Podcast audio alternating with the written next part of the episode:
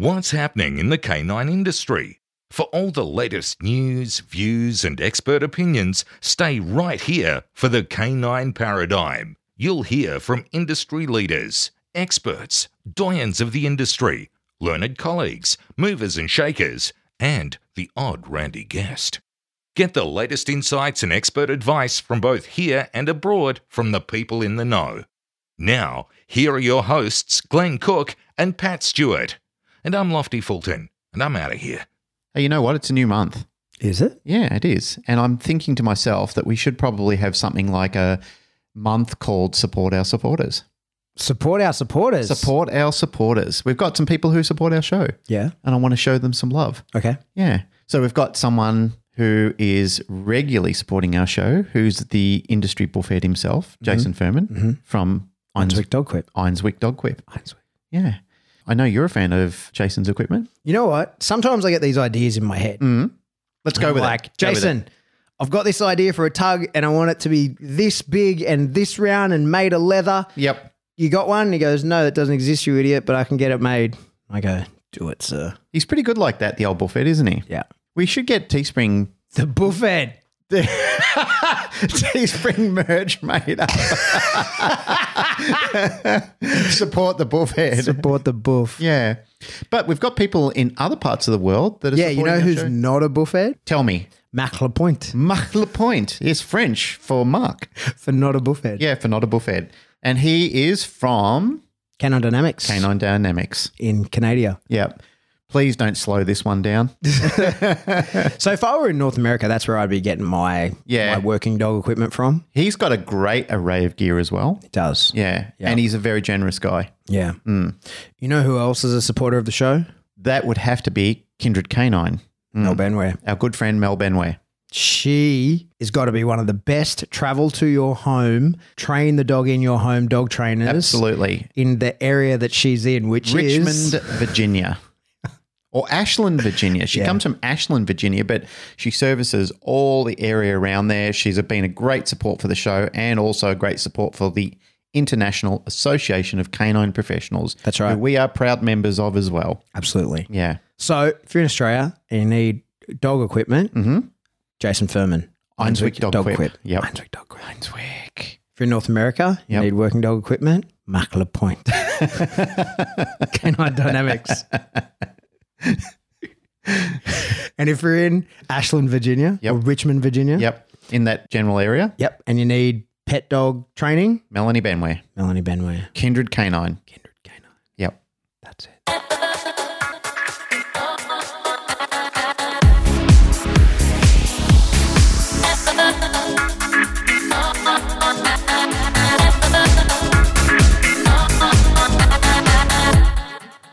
Welcome back to The Canine Paradigm. I'm your host, Kerr Eben, and I'm joined by my co-host, Kirsty Reid. Hello, everyone. That's one each, so they've, they've both got the same. Now we have to explain that because that's a in-house joke. Yeah. No, let's just leave it that way. Just leave it that way? After the last episode, Kerr contacted me. Yeah. That's another one for his telly, by yeah, the way. Yeah. He's flying ahead right now. Yeah. Yeah, he contacted me and he was very happy that we're now friends. Yeah. Yeah. We're well, best friends good. now. Good to know. Yeah. I'll just say Kirsty again just to make sure that they they say the same. You have to say Kirsty Reid though. Kirsty Reid. Yeah, Kirsty, Kirsty Reid. Reid. Kirsty Reid. Kirsty Reid, Kirsty Reid, Kirsty Yeah. Reid. She's got to be ahead now. Yep. Sorry, Kerr Eben. All right. Dog training. Yep. Dog talking. Mm. What's cracking? Couple of things. Mm. I know we like to do a little bit of recap on each episode. It's always good to see that the interaction that people have per episode and what they're getting out of it. I like to know whether it's relevant to what people are thinking at the times. Mm-hmm.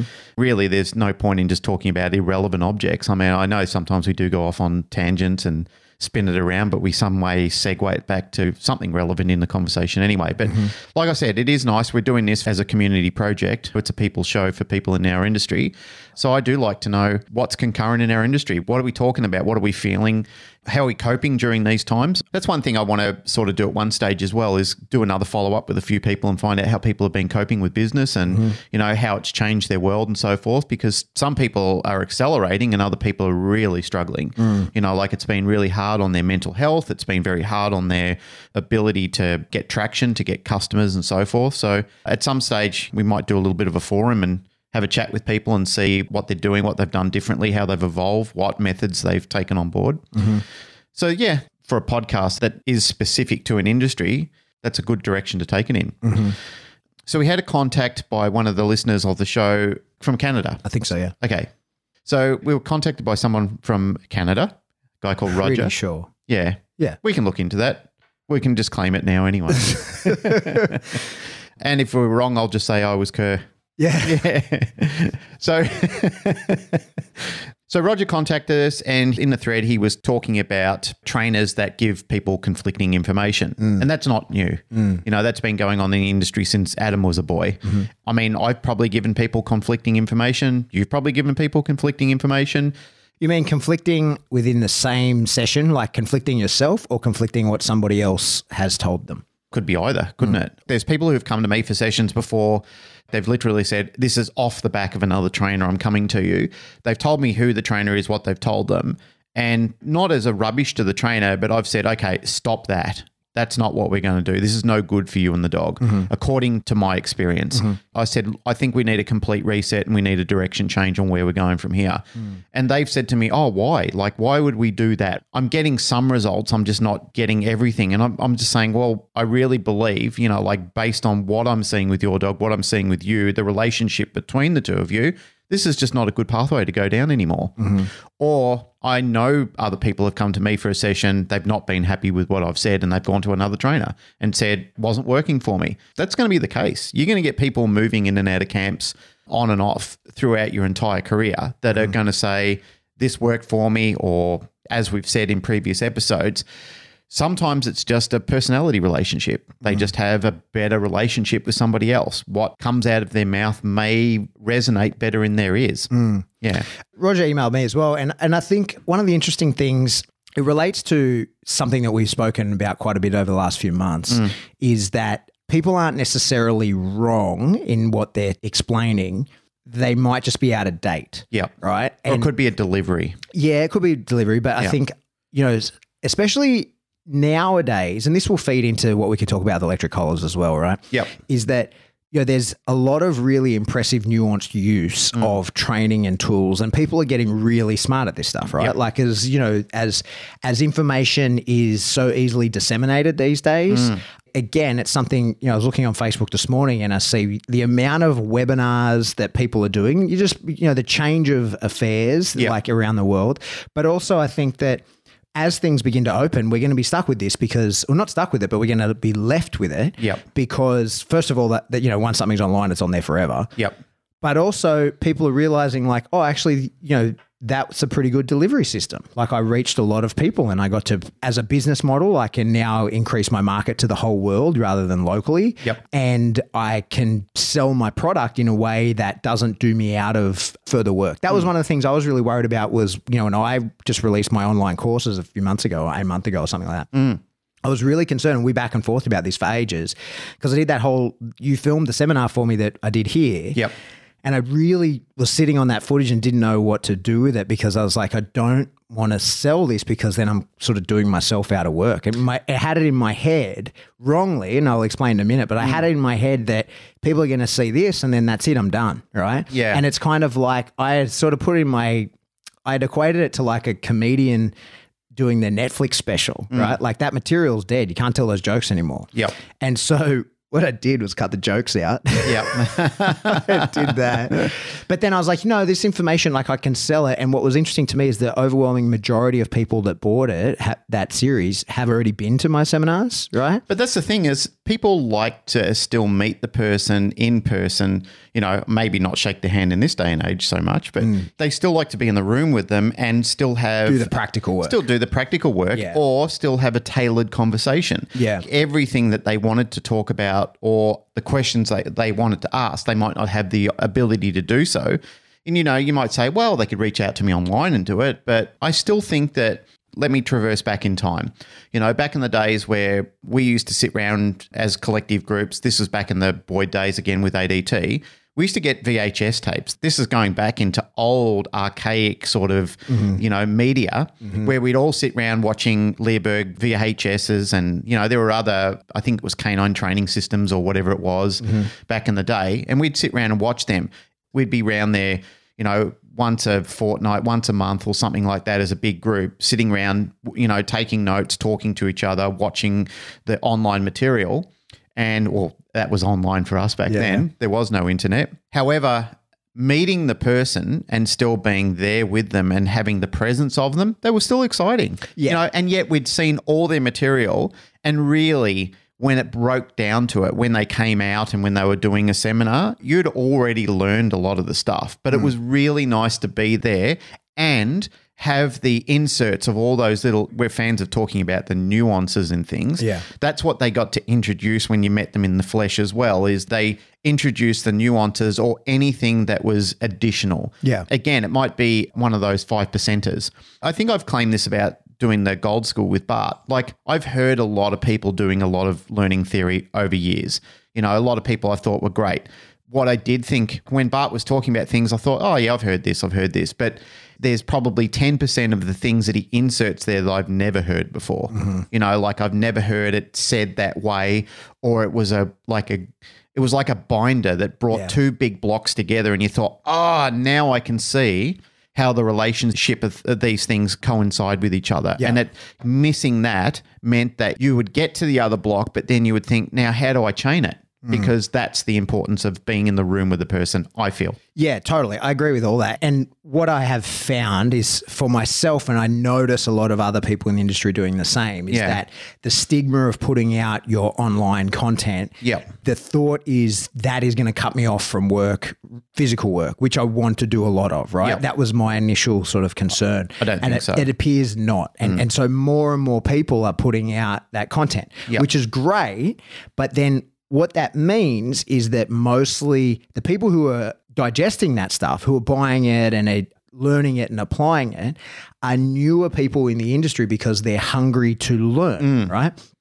So one of the situations that I think people are finding themselves in is they are either tech savvy, media savvy, or are hungry to learn new information. And or so people who have FOMO.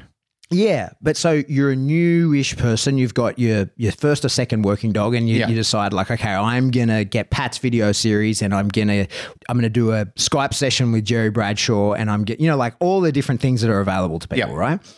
You do a bunch of that stuff, and then you go, okay, but now I need some help implementing this because that's what's missing from the online piece, yep. right? And the nuance of this is, I think, where the value of a catering, real, yeah, like mm. the real life seminar affords that. We've explained it and we talk about it. Yep. Now we get a dog out and we do it, and things go wrong in the session, and we get to see like, oh, okay, now because this happened, we do this, and yep. we, we had a plan and we change it, right? And that's what's missing from the on- online stuff, because even like the way I've chosen to do a lot of online stuff is, you know, because I'm a fucking talker, I could talk underwater with my mouth full of marbles. No. Is, no. And because it's our platform is yep. like most of my online stuff is explanations. I don't mm. do a lot of online demonstrations because you watching me do it with my dog, I just don't think that's very helpful, mm. right? And so I would rather, you know, either I do it with your dog or I talk someone else through doing it with their dog, yep. blah, blah, blah, right? And so I think that's the real value, and you get to see that live. Mm. So anyway, I think what I'm what I've observed is there's a lot of people who are really highly educated because of the availability of that education. Yep. Most people have their stuff out reasonably priced. These days, it's usually video or audio format, so it's very digestible. Your time restraint isn't the same because mm. you don't have to read a book. I know myself, I've got a whole stack of books that I want to read mm. and I'm getting through them at like a snail's pace yep. because I just don't have a lot of time allocated to that. But what I do have is a lot of dead time. When I'm working out, there's an hour a day that I can listen to something, right? Yep. And like I just drove out here and, and I've got to go home. So there's two hours at the least of, of time that I can listen to something and use wisely to educate myself. Yeah. Right? Yeah. I've been doing the same. Yeah. So many people do that these mm. days that a lot of people who are sort of newcomers to the industry and are like still thirsty for information and haven't had any success yet. I think that can be one of the key driving forces to digesting so much of this information is no success in the past because you're a blank slate. You don't have anything in the past, right? In, the, yep. in regards to dogs.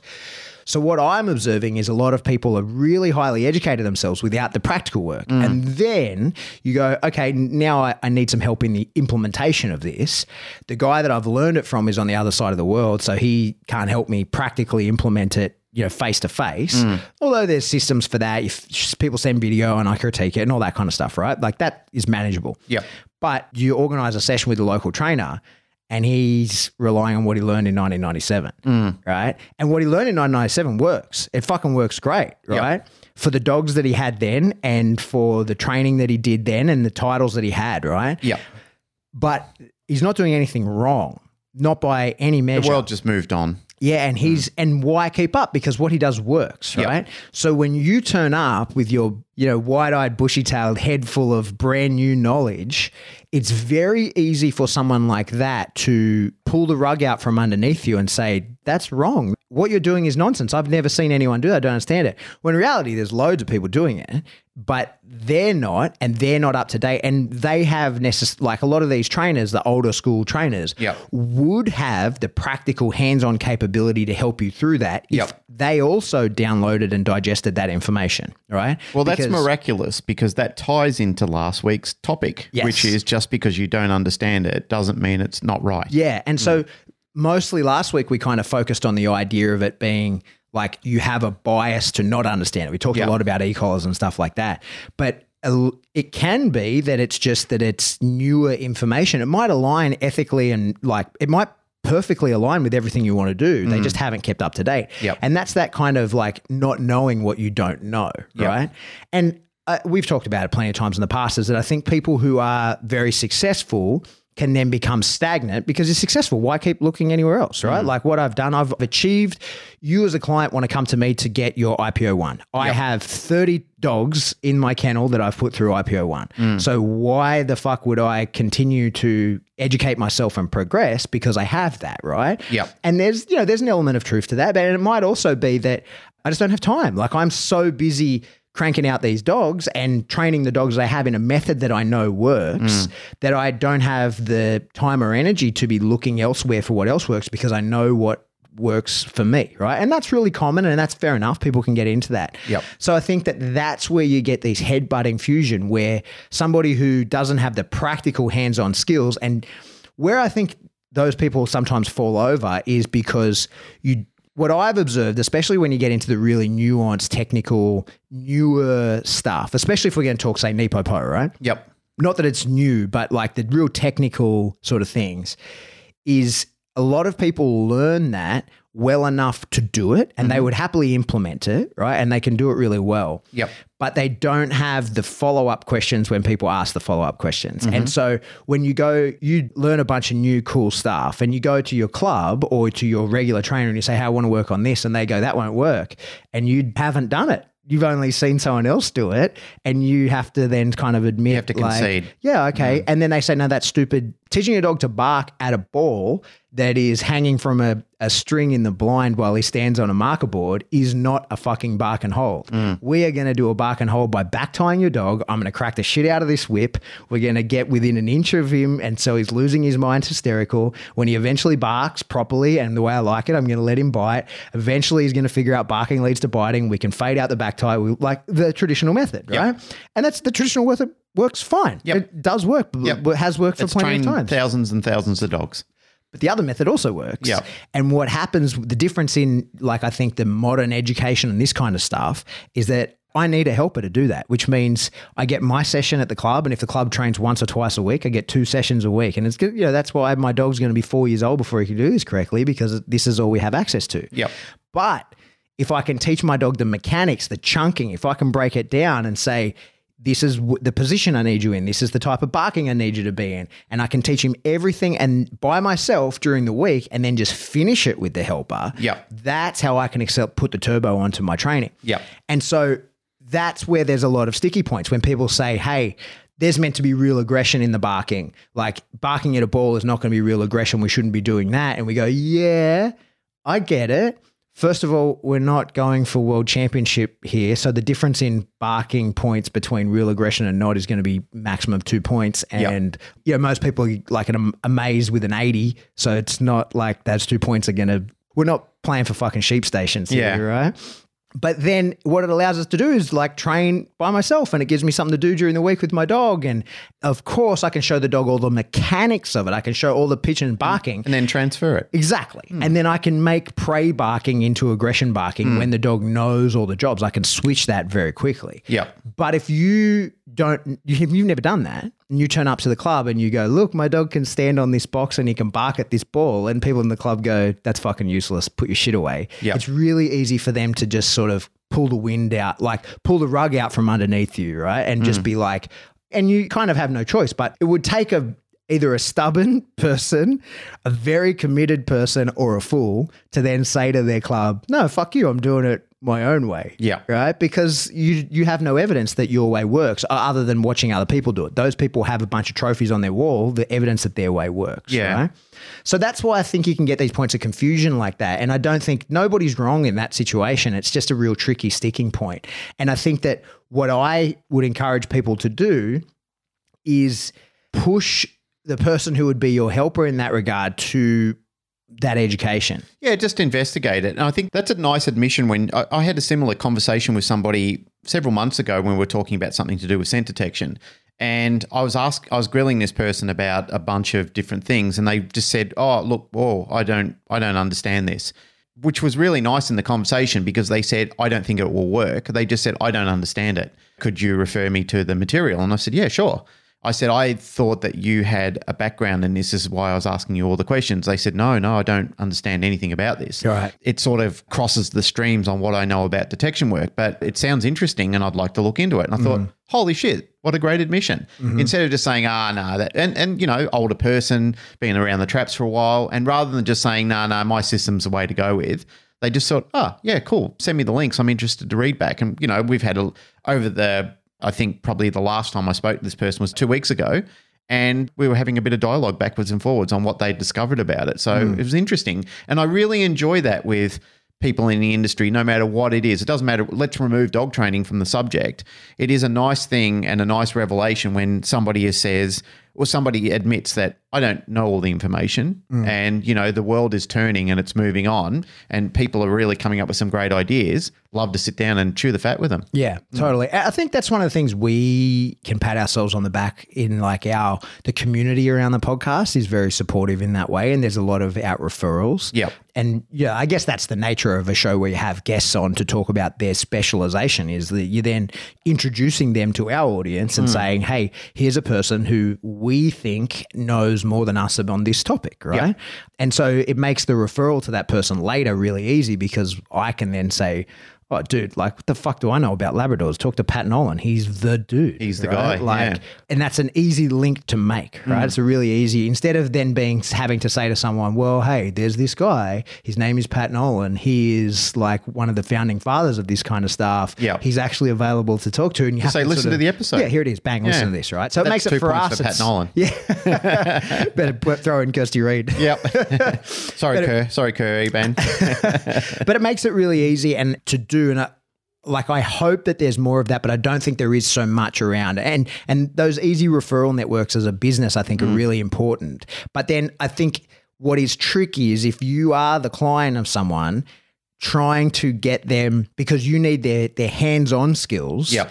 trying to get them to upskill their knowledge, their theoretical knowledge, so that you can use them to help you with your hands-on part, mm. right? So it's similar to, you know, like, again, to use that bark and hold as an example, because I'm thinking of a real-life example of someone, yep. is like, you've got a decoy who's really good. He works a suit awesome, or, you know, does what he's needed to do, but just doesn't know some of these new techniques. Yeah. And so you then have to be like, hey, come for a drive in my car with me, and I'll have on, I'll have on this, I'll have on this podcast, and you'll hear this guy talk about this thing, and maybe you'll become interested. And it's that sort of subtle way of implementing that to help them upskill their their knowledge to help you do, because they have the physical skills to do what it is you want them to do. I just do that classical meme of just walking into a urinal right up next to someone and say, "Hey, I've got a podcast. You want to listen to it?"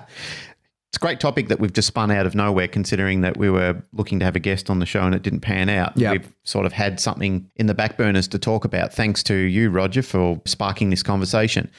One of the things that I really admire about my wife, Narelle, who's now got her own podcast show, by the way.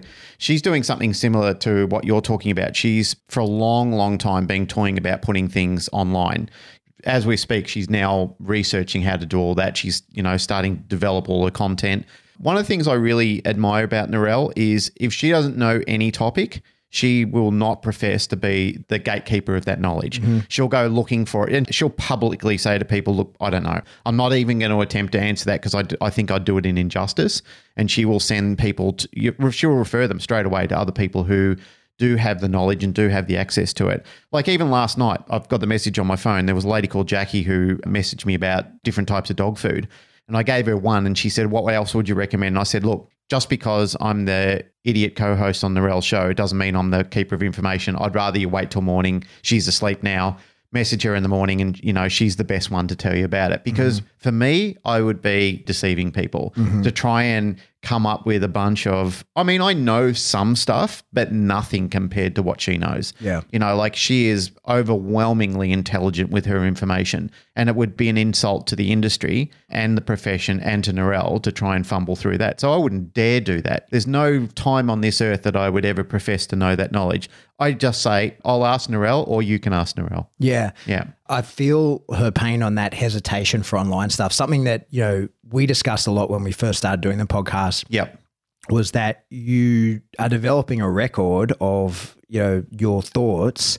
And when you put out that information, that's what people see you as. Mm. And it makes it, it hasn't turned out to be this way for me, but I, I thought it would become difficult to change your mind. Yeah. Because people can go back to the recording and pull out the recording and say, you said this. And you go, well, that was a Tuesday, and yeah. on Wednesday I felt differently, and like I'm under no obligation to. We're allowed to change our mind, and we've professed yeah. that, and we've but also. But that's professed. Why I think people have a hesitation, because say you put out like here's a fact, and it is a fact today, yeah, and then there's new science tomorrow, and it's no longer a fact, right? Yep. So we've figured out no, you were wrong. You okay? Yeah, but that's the thing. Then take liability and concern and all that out of it for a person, and Narelle's a lot like myself who. You know, I like to provide the best information. Yeah. It's very stressful to think that that's on the internet and I can't get that back. Yeah. And so someone might like, I might say the sky's blue today, and then tomorrow when it turns purple, I can put out a retraction. I can say to people, hey, turns out it the sky's blue, purple. But it's yeah, now purple. But now two years from now, when someone gets into that and they go, right, the sky is blue, and then they start telling their friends and they look like a fucking idiot. Yeah. And then it's like. I got that from Pat Stewart. Yeah, Pat told me that. And, but also it's not that that I'm worried about that. So I got that from Pat. It's that I don't want people to be using bad information, especially bad information they got from me. And so that's yep. kind of the issue of putting out online stuff is, mm. you know, time stamping it and being like, this is how I feel about that today. Yeah. And also a lot of the content we put out, you know, so the seminar that like is on my video package, plug, mm. plug, plug, plug, plug, right? uh, That's how I felt on that day. And yep. that's how that information came out on that day. And it's different sometimes. You so know how I mean? Are you different than anybody in the world who's no, putting online content? No, on? no, no. But that's the risk of all online content. Just the thoughts content. In your head. Yeah, that's yep. that's just the risk of all of yeah. it. And, you know, some of the – I'm sure everybody feels this way. I know for sure. I was at uh, – when I was at Michael Ellis's school, he had just got back from filming for Leerburg, and yep. he expressed some of the same problems was yeah. that – I can't remember what video he was filming. I think it was a leash one or something when I was, the week after I was there, and he was expressing to his staff, I was just kind of eavesdropping, like I was hiding around the corner, like listening in on their conversation. Did you but, have pants on or not? No, I never wear pants. um, so he was expressing to his staff that yeah. they said, you know, how'd it go? And he goes, well, it's it's good. Yeah. But there was some takes where he knew the dog could be better and yep. he would have liked to have redone it. But the producers doing it were like, no, that's sufficient. And it was sufficient. It is yep. sufficient. It was good enough. Yeah. But he knew it could be better. Mm. And that's kind of the issue with all that kind of online content is that the pursuit of excellence will, of perfection will drive you crazy. There's a quote that summarizes it. The enemy of great is good. Yeah. Mm. Yeah, yeah, exactly. Right. Yep. And so that's the issue is you need to get that content out, and maybe today when I'm filming this with the dog, that's as good as I've gotten. Yeah. And then tomorrow I do with a different dog and I do a better version, I'm like, shit, that's the one I want people to see, because mm. I put a benchmark up of thinking that's how good it can be, yep. and I didn't know it was capable of being as good as I just got it, and now people look at that, and this was, you know, the concern for Michael that day was he was saying that people are going to look at that and go, that's as good as it can be, yep. because it's him doing it, right? And he was like, I know it can be better, I just needed ten more minutes to make it better. Yeah. Right? And so I think that's one of the issues. That's for, for anybody that puts out online content, that can be a big thing that holds you back, is mm. that you kind of set that in time. And and I think as as consumers of that content, we have to be really aware of that. We have to sort of go, okay, well, when was this filmed? What is the conditions under which this was filmed? And and and what is the context under which this is filmed, right? Yep. And okay, I take it as that. It's one of the reasons, amongst others, why I just made a few weeks ago made the video series with Val that me and Sam did, like mm. that's now free online, is one of the biggest catalysts for that was that I don't really train that way anymore. Yeah. And I still, I still support it. I think it's like, if you're just raising a pet dog, that's the way to do it. It's perfect. It's fine. Like, mm. well, not perfect, but it's very, very good. And I think that as a pet dog training resource, it's excellent. But something that upset me was I was, you know, you get an email every time someone buys your shit and you can see the name of the people. And I would see people who I knew were far past that skill level yep. buying it. And I'd be like, oh, you bought that because you thought it was something similar to what I – so there'd be people in our Patreon who are at – they're supporting you. Yeah. Well, no, no, no. They're going along with – I mean, I'm sure there were people supporting me, but there mm. were – they were going along with where I'm at now right. in okay. my ability to gotcha. Deliver knowledge. Yep. They're consuming stuff that I'm putting out now. I'm finding mm-hmm. it useful and interesting. Yeah. And I knew that they would buy that series and then go, oh, what the fuck, Pat? This is basic pet stuff. Mm. And no matter how much I labeled it as that, they would think that it would be the way that I'm doing it now. And it's not, because it, she turned seven in a couple of months, mm. right? So it's it's seven years old. And so that's one of the reasons I made it free, is because I was like, I don't want people paying for, I still support it. I still think it's great. Yep. I still think it's a really good resource that people can use. And, you know, my hope now is that people send it to their clients and all kind of stuff and say, hey, like, you know, part of the idea of doing that series was that we thought a lot of professional trainers would, uh, but not too many people took us up on this, mm. would present it to their clients prior to a session and say, watch this, and this will give you the base knowledge, and yep. then we can expand on that. And so I hope people are doing that now. And if I look at the downloads, it seems like that is the case. But like I say, I don't train that way anymore. Mm. Like, and I wouldn't raise a dog like that again. In that video series, I say I don't use clickers. Uh, and yep. That contradicts everything you're doing now. Yeah. So yeah. like on the same webpage, you can see there's a video of me saying like, you know, clickers are good, but I don't see the point in them, mm. to me being obsessed and saying like, you're an idiot if you don't. Right. So like. Yeah, but we've all had those funny little biases over time. And I mean, I've been called on my biases, and, you know, like people have said to me, oh, you know, I, I knew you back thirty years ago when you were training at A D T and you did this and you said that. And I said, yeah, but I've changed since then. Yeah, totally. You know, like I called myself on my bullshit, or that's all I knew at the time. Yeah. You know, that was the exposure I had to the industry, and that's what I knew, and it was working successfully, and, it, you know, fundamentally everybody gained from that. Yeah. But I just don't see how people could not wanted progress or move into a next echelon of training. Yeah. It's, you know, also just before you go ahead, it's funny listening, or more fascinating listening to you talking about this, because you and Narelle, you suffer over the same things. Yeah. Like she does not stop studying. She just does not. Like even when she's sitting out at, you know, after she's finished work at night, she's sitting out there with her laptop doing someone's online seminar, or she's reading the latest information. She just cannot bear the thought that she's behind the eight ball on what the industry is doing.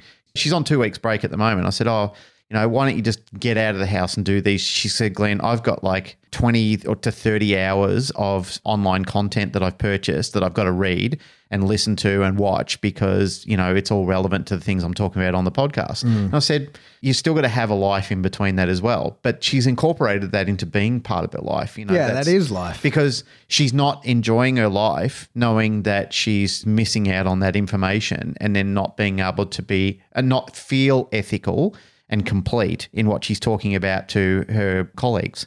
I feel that deep in my soul. Yeah. And as much as I I am totally willing to look at someone and say, I don't know how to help you. Yeah. Like that's outside my wheelhouse. I can't do that. I'm totally willing to do that. And I do that regularly. I'll, especially if it's a really niche thing in a theoretical, like a detection topic, because yep. that's not my wheelhouse, right? Yep. But I don't like doing it.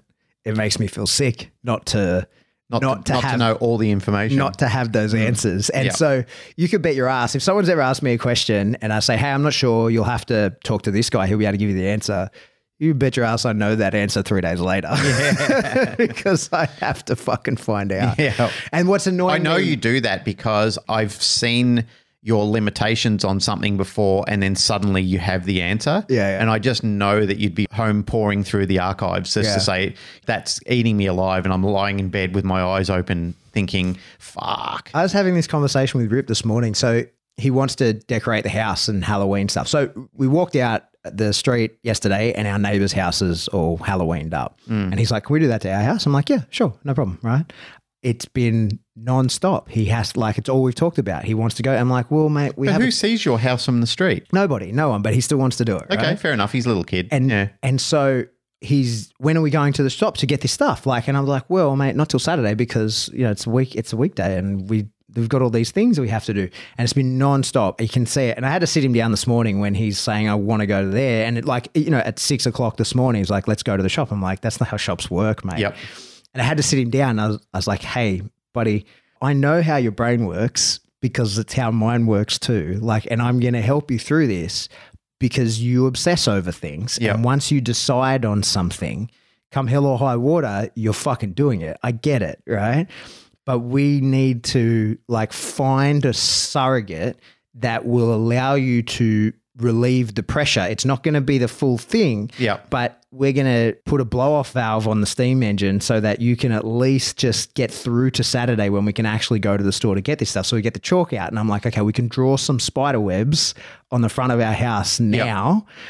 so that you will get through to the weekend. And he's like, and he's drawing them and he sort of is immediately calming down. He's like, how'd you know that? Right? How'd you know this would work? And I was like, because you're me, you little fucker. I was like, because I know that feeling precisely. Yeah. I mentioned on this show two weeks ago, I was thinking about getting a van and now I've a new van and I've fucking rushed out and done it. Like mm. I, once something's in my head, I can't just let it sit there. It is troubling. I obsess it? over it and mm. it's like picking at a scab. Like until I have a festering wound, I'm not happy, yep. right?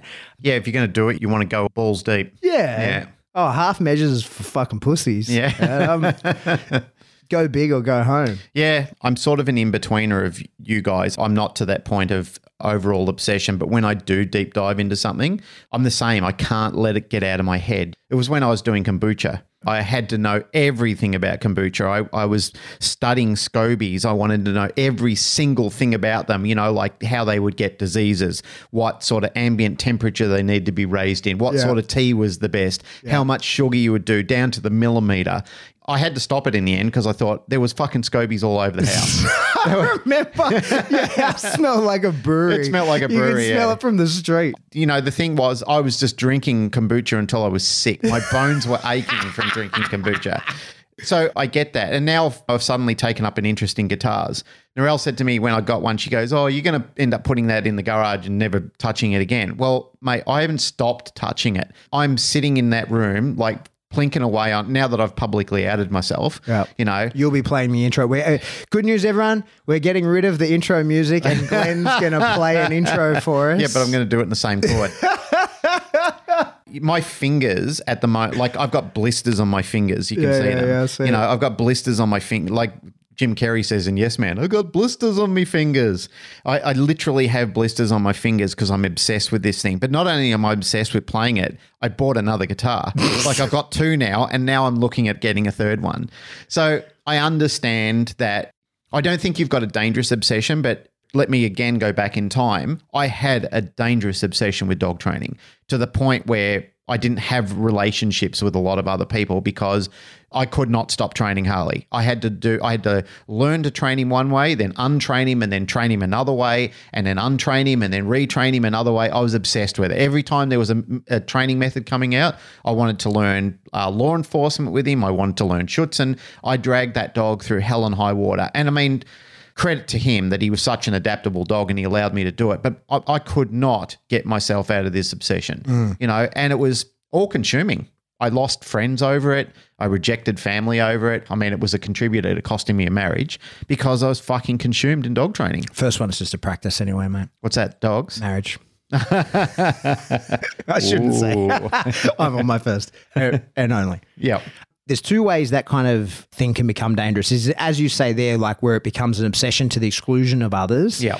But also I think what we do see in the industry is like this obsessive grasping at knowledge without actually mastering any of yeah. it. Yeah. Even though I would say that you have obsessions, I guess the thing that I see in you, which I think you've been able to control it a lot more, is that you've become more broad with your obsessions.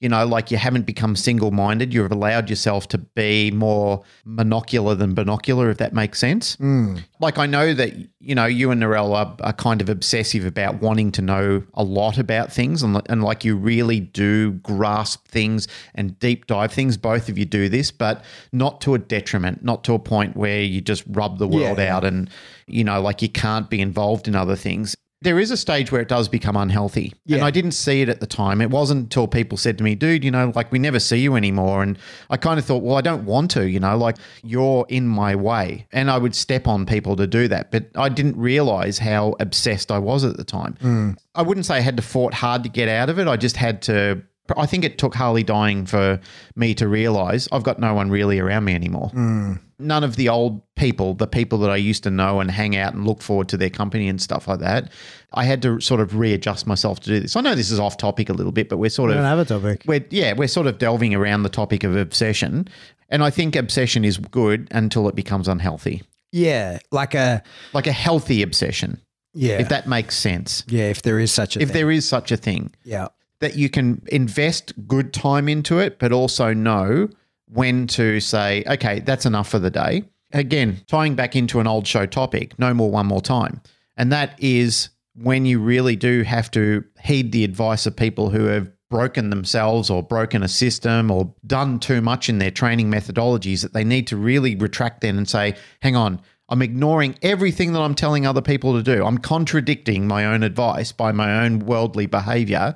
I really need to take a little step back and shift gears here mm. because it's not going to end well for me. Obsessions are a funny one because I think a lot of the time in working dogs, that's actually what we're looking to put into the dog, is to make them obsessed with the work and the reinforcer and that sort of thing. Yep. And I think that we can kind of look at that and take some lessons learned. Like, you know, good trainers, and it relates to what you're talking about, that no more, one more time, in that like we – we give the dog a couple of wins, say it's in like, you know, just a search for a ball, right? Yep. And so you, you let him get it a couple of times and then you throw it out there and he knows where it is and you let him drag him, drag halfway there, and then you pull him back off and you take him away and put him in the car, and then he, he goes back away thinking about it. Yep. And it's like, fuck, I nearly got it.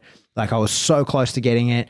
If I just pulled a bit harder, if I just tried a bit, if I just lent in a bit more, if I'd only found it quicker, I would have gotten it. And that's mm. how we intentionally build obsessions with dogs. We never see it all the way through. We always finish with them wanting more. Yeah. And I think that's something like you have to be a little bit sort of careful of. It's, it's it's one of the reasons I think why the club is in such a good place, is that we now fuck around for quite a long time after. Yeah. You know, like it used to be like it doing just it, the business and then quit and then that's it. Yeah. And yeah. I had it in my head because, you know, the M two tunnel, the Lane Cove tunnel often shuts at ten. So mm. if I don't get into that tunnel by ten, it adds twenty minutes to my trip home. Yeah. Right. And so I would be training and then I was like, see you fuckers, I'm out of here because like I've got to get into that tunnel. So we'd just train and I'd leave. Yep. And I would still be aroused from the training. Yep. And it was all I cared about then when we turn up the next the next week was straight back into the training. Yep. Right. And remember how what was happening was training was becoming earlier and earlier. And even though our start time was six o'clock, I'd be out there at four o'clock getting angry nobody was there training with me. Yep. And it was just Jazz humoring me. Like she'd turn up and be like, okay, what the fuck do you want to do for two hours just to like stop you going crazy, right? And so but people would be getting there earlier and earlier. That's that obsession. Yeah. Well, that's yeah. what it was. Yeah, and that's then, the, it's like a beast that you can't feed it enough. Yeah. And mm. so that was, you know, probably pretty unhealthy. But yep. now at the point, you know, now we fuck around and I say, oh, who gives a shit? Like I've missed the tunnel. Who cares? Right. Yep. I'm, I'm past that time anyway. Who gives a shit? And we yep. sit around and we talk shit. And one of the things that we've started doing in the club, we didn't used to do this so much, is now the dogs that are social, we let them just fuck around afterwards, yep. right? And I think that that really has changed the dynamic of the club a lot, because it's it, now we're more social yes. rather than it being like the business end, like let's train the dogs and get out of here, right? We're all professionals. Let's do our thing. Let's get home to our family. We're just here using each other for what we need. Yep. Whereas now it's a lot more of a – that's not what a club's all about. No, we're back mm. to being – it's a more healthy obsession. Yep. Like it's more to that point of like, hey, we're fulfilled. We, yep. we trained all the dogs. We're happy. We're it's funny, done. That wasn't the ethos that we started the club under, but but it's migrated under an understanding. Yeah, mm. that's right, right? Yep. And I think that it's maintaining that healthy relationship with training mm. and lifestyle balance and that sort of thing, which I think some people, and certainly I have been, I have missed, and I know you just spoke then about like on a big scale missed that, is, you know, knowing like the right mix of between these people are my friends and training partners, yeah. but also like I enjoy them socially. Like yep. we, we can put the dogs away and we can still talk to each other and have a good time. And that keeps things more healthy rather than just like we train the dogs, the bell rings, we stop, we start again. You know, like I think, I think that's important for any club. It was interesting a while back. I'm going to out him on the show. Benny Dawson sent me a message, and he's he was generally concerned. Like he sent me a message. He said, dude, can I ask a question? I said, yeah. He said, have I done anything wrong? Like you and I aren't talking the same way or anything like that. And I said, no, not at all. You know, I love Ben. I think Ben's an awesome guy, probably one of the nicest people I actually know, to be honest. Mm-hmm. And um, I just said, mate, I've got so much going on in my life right now. I can't sit in that room and just watch dogs train without thinking. It's a work-related problem. And again, it's a partial envelope of obsession. But I said, I just can't sit in that room and just watch everybody train their dog. Well, I'm thinking, fuck, I've got a podcast to edit. I've got emails that I've got to respond to. I've got to think about what I'm doing the next day. You know, like we're super busy, like super, super busy. I mean, even though there's days where I can get partial days off, I've still got to make allowance for that and work into the night mm. just to make sure that we're ready for the next day. You know, like you can't own boarding kennels and training centers and and do everything that we're doing and then just throw caution to the wind and say, you know what, I'm the general manager, so I'll just get some other person in the in the company to do it. You can't do that. Like you cannot accept the role and then have all care and no responsibility. Mm. I kind of felt bad that Ben had to ask me that question, that he felt that there was a relationship breakdown between him and I, because that saddened me. That's why sometimes when I come out there and, you know, like say hello to everybody, then I might disappear for a while, come back, train Randy, and then I'll come back out and socialise at the end of the night, because I don't want people to think I don't value their friendship or mm. like them or want to be around them or anything, because they're a great bunch of people. But that, I think that is the issue of, like it's negative reinforcement to make it to let's talk about training, is that that niggling feeling of like my work is just getting more. Like yeah. I'm here and I want to have a good time with these people and I want to interact, but I cannot escape the feeling that I have deadlines I have to meet and those deadlines are getting closer. It's hard, isn't it? Yeah. Well, it's, that's the work-life balance, yeah. you know, that's the hard part of it, all this kind of stuff. And, and knowing, setting boundaries for yourself and, and, and your training limits and yeah. so many different things. However, there is another good quote that I will lead into. Nobody on their deathbed ever wished for more time in the office. Yeah. True. Yeah. When I watched my father die, he was pretty much obsessed with work. My dad was very successful, very clever business guy. He died of a very rare spinal tumor. And we didn't have a great relationship anyway, like our relationship. He left when I was five. I didn't really know him all that well. It had been a, a long time since we really sat down and had a conversation.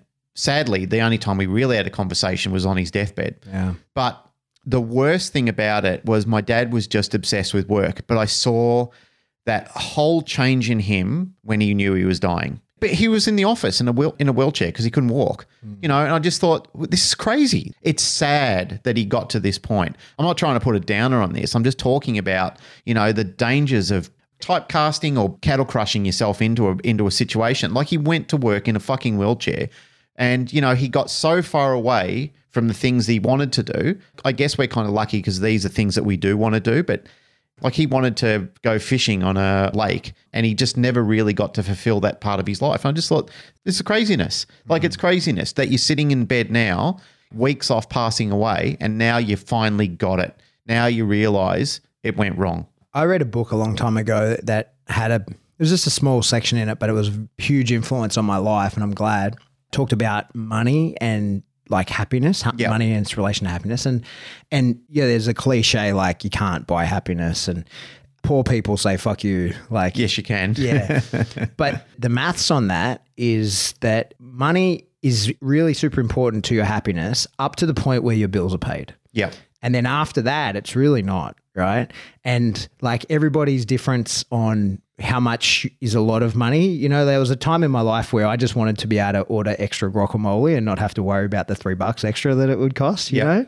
But what it explained in this book was that up until your bills are paid and you lead a comfortable life and you don't have to worry about, you know, like living day to day, mm.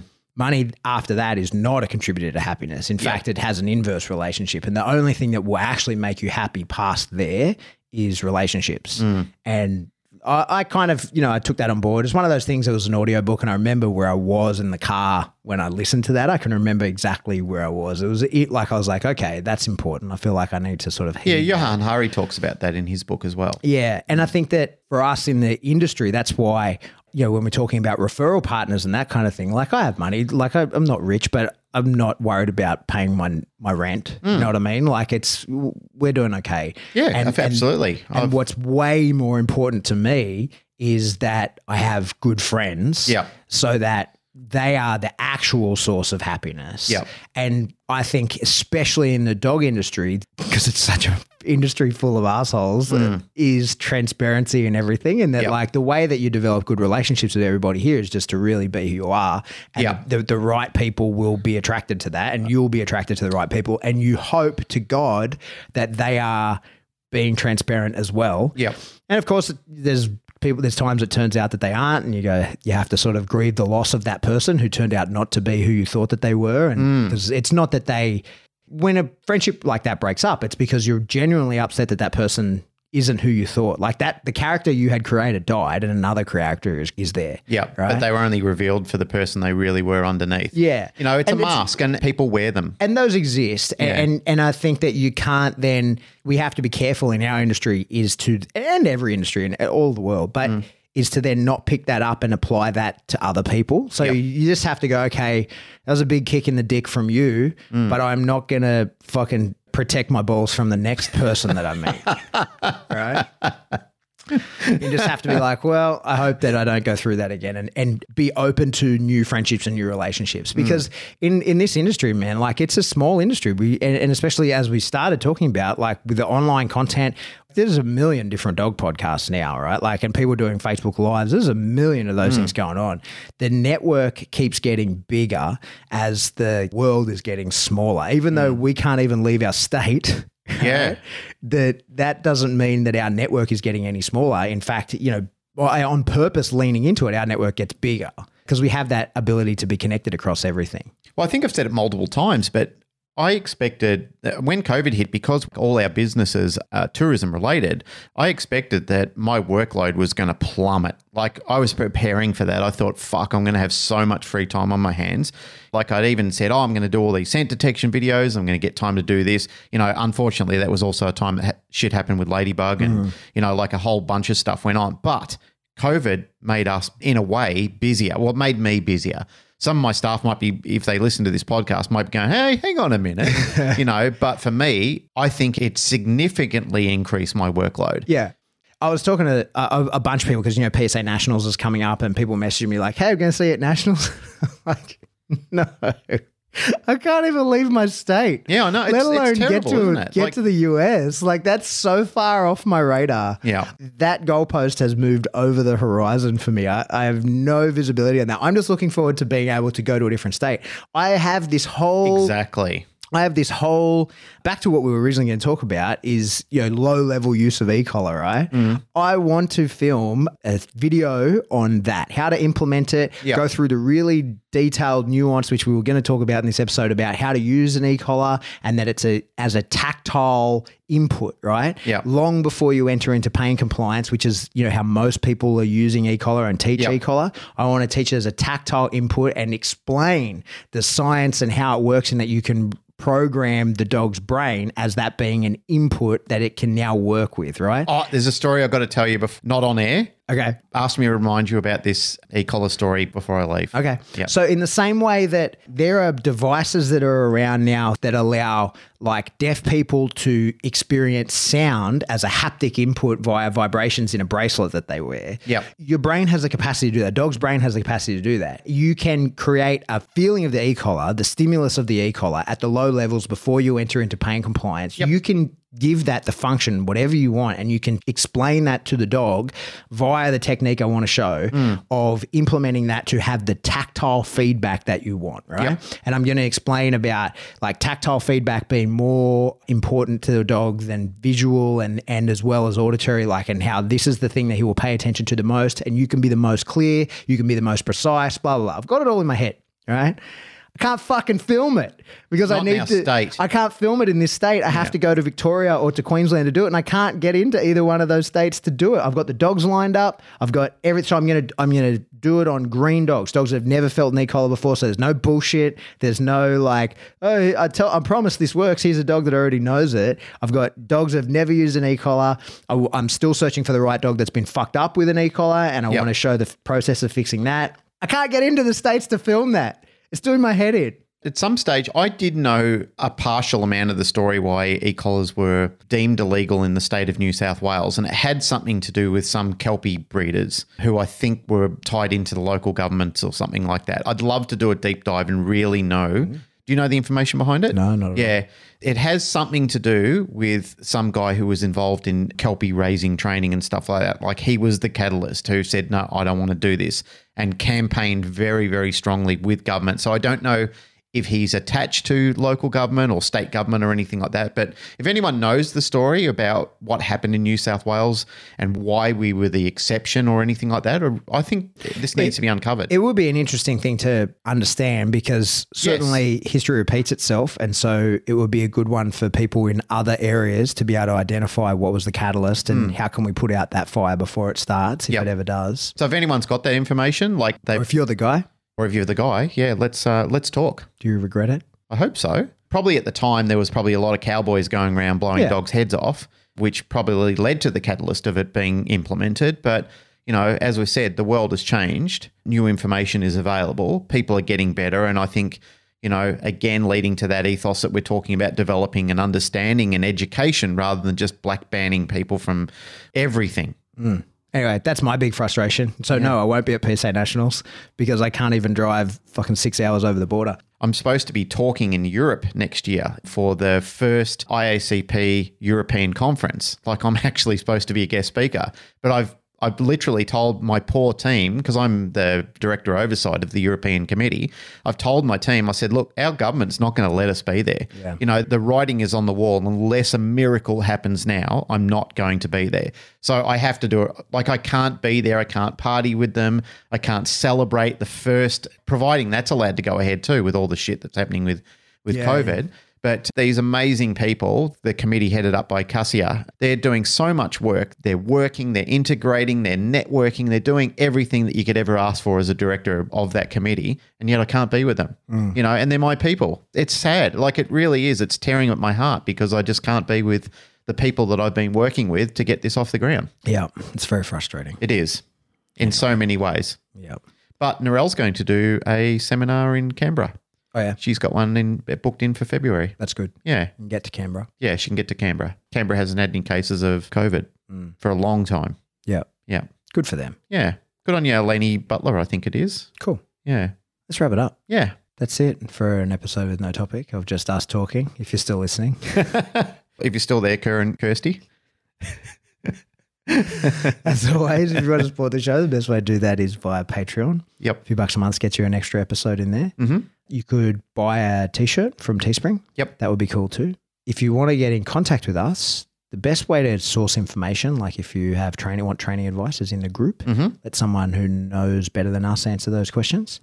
And if you want to talk to us personally, you can shoot us an individual emails if it's individual people, mm-hmm. or you could email us. We are info at the canine paradigm dot com. Yep. We'll probably both see that. Yes, we do. And I just want to say Kirsty Reid one more time. What about Kerr Eben? I've lost track of how many, how many, they, they'll know. They can tally it up and then they can show us at the end of the, yeah. end of the episode. All right, Glenn, music. Kirsty. Kirsty